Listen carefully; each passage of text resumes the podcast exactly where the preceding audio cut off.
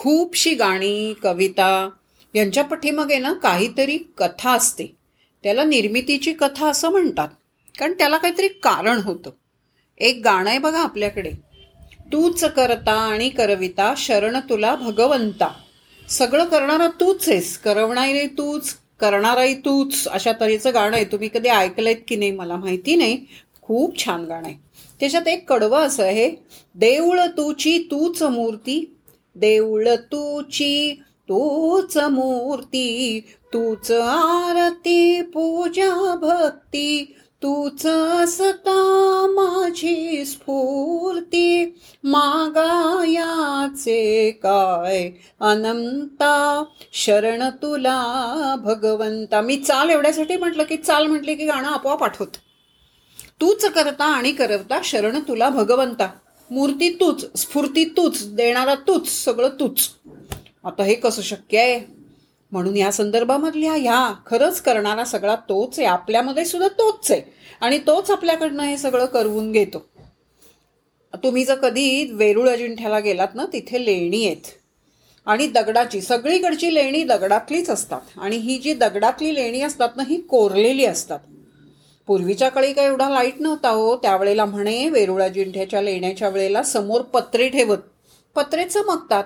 ते चमकले उरी सूर्याच्या प्रकाशात की त्याचा जे रिफ्लेक्शन यायचं घ ह्याच्यामध्ये आतल्या घळींमध्ये किंवा आतल्या कपारींमध्ये त्याच्या त्या प्रकाशात त्यांनी ती लेणी कोरली आहे. बघितली नसतील तर बघा इतकी सुंदर लेणी कोरलेली आहे. सगळं दगडात आहे. त्या दगडामध्ये गणपतीची मूर्ती दगडाचीच.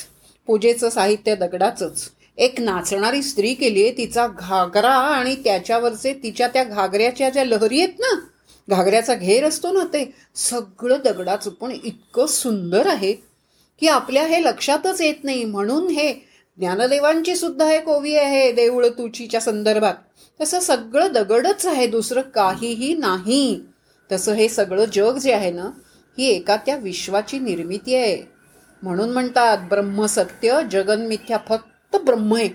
बाकी काही नाही नामरूप सगळी जातील पण तोच आहे. हे थोडी भाषा अवघड वाटेल हां? कदाचित पण सोपं आहे. याच्यासाठी एक उदाहरण देते. तुम्ही पाहिलं की नाही माहीत नाही मला. पूर्वी आपल्याकडे मुंजीच्या वेळेला लग्नाच्या वेळेला साखरेचं रुखवत करत असत. म्हणजे काय? ताटही साखरेचं करायचं? देऊळही साखरेचं करायचं? ताटातले पदार्थ बटाट्याची भाजी सगळं सगळं रंगवून इतकं सुंदर करायचं की बघणाराला वाटेल?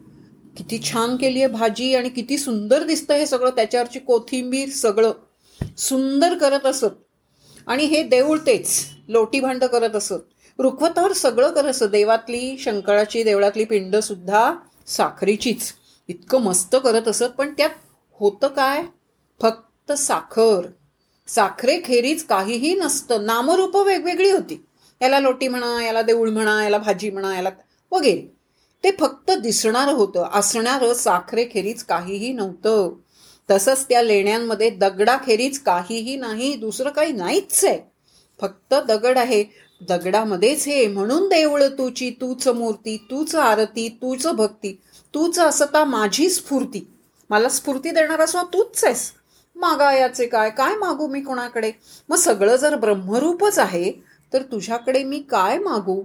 म्हणून शरण तुला भगवंता. अशा तऱ्हेची परमेश्वराला शरण जाण्याची प्रार्थना या कवितेमध्ये केलेली आहे. हे सगळं जे जग दिसतं ना तुम्ही आणि मी फक्त नामरूपाने वेगळे आहोत.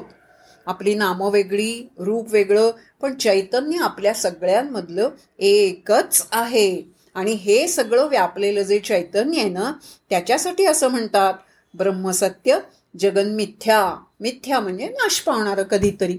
तसं हे आहे. म्हणून ह्या गाण्याची कथा मला आवडली की गाण्या पाठीमागे काहीतरी कथा असू शकते.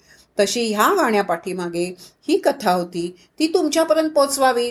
कितीतरी गाण्यांना अशा कथा असतात त्या आपण केव्हा त्यावेळी नक्की ऐकूया. हां?